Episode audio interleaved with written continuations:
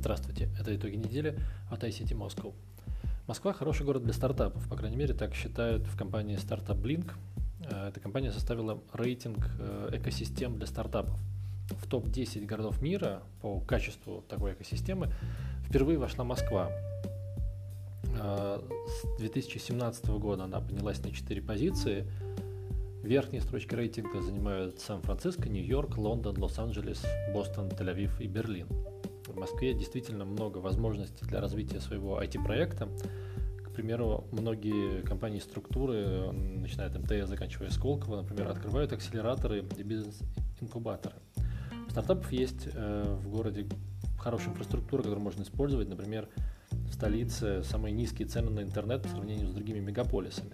Э, есть большой выбор э, коворкингов, технопарков, где можно прототипировать свои продукты. Вообще э, составители этого рейтинга э, учитывали э, как количество стартапов, под которыми они понимали любую компанию, применяющую инновационные решения, а также количество акселераторов, коворкингов, мероприятий для предпринимателей и в целом деловой климат. Неделю назад, ко дню города, мы собрали на ICT Moscow подробный материал с перечислением всех возможностей для бизнеса. Его можно найти на сайте ict.moscow. Поскольку сегодня день программиста, мы поговорим немножко о кадрах. В городе сейчас работает по официальной статистике 50 тысяч больших и малых IT-компаний, в них трудится более 320 тысяч профильных специалистов, и все равно на всех программистов не хватает.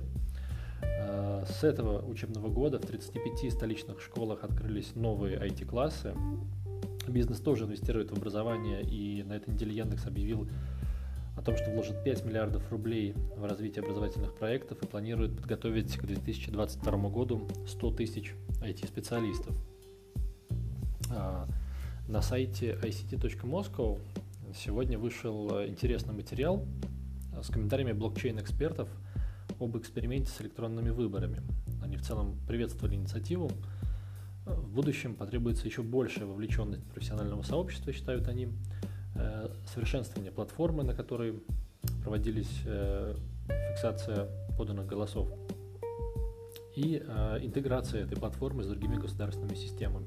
Все комментарии и замечания экспертов по тому, как прошли электронные выборы в Москве, как на них использовался блокчейн и что с этим делать дальше, вы найдете на сайте ict.moscow.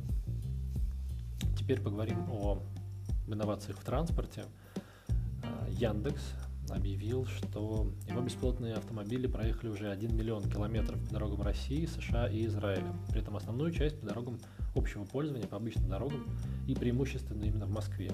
Компания интересуется также сферой общественного транспорта и обсуждает с московскими властями запуск беспилотных трамваев. Интересно, что до этого беспилотные трамваи в Москве тестировали компания Cognitive Technologies и производитель этих транспортных средств ПК транспортной системы.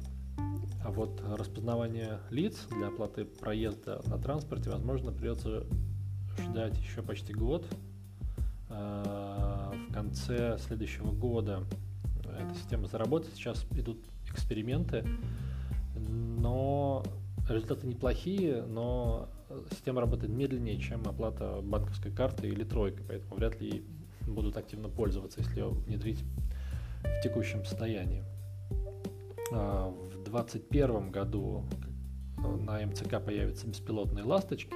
И, кстати, на сайте ict.moscow можно найти презентацию РЖД по этому проекту, очень интересная, в разделе презентации. А, еще про РЖД. Э, компания намерена начать пилот по импортозамещению гаджетов своих сотрудников и выдать им устройство на считающейся российской операционной системе «Аврора». Так, теперь про телеком. А, три оператора, большая тройка, Вампелком, Мегафон и МТС обратились в Минкомсвязь, попросили сократить сроки выдачи Роскомнадзором разрешений на использование радиочастот. Сейчас э, это 55 дней, они просят чтобы его сократили до 40, но эксперты отмечают, что даже если этот предложенный законопроект будет принят, он не ускорит введение в эксплуатации уже построенных базовых станций. Глава Минкомсвязи Константин Носков пообещал, что на заседании Госкомиссии по радиочастотам будет вынесен вопрос о том, что диапазон частот 3,4-3,8 ГГц, который принадлежит операторам фиксированной связи, может быть передан э, под 5G. Но этого все давно ждут, посмотрим, как пойдет заседание. Э, в Сколково запустили базовую станцию для тестирования российского оборудования 5G. Испытания планируются в диапазоне 4,8-4,9,9 ГГц.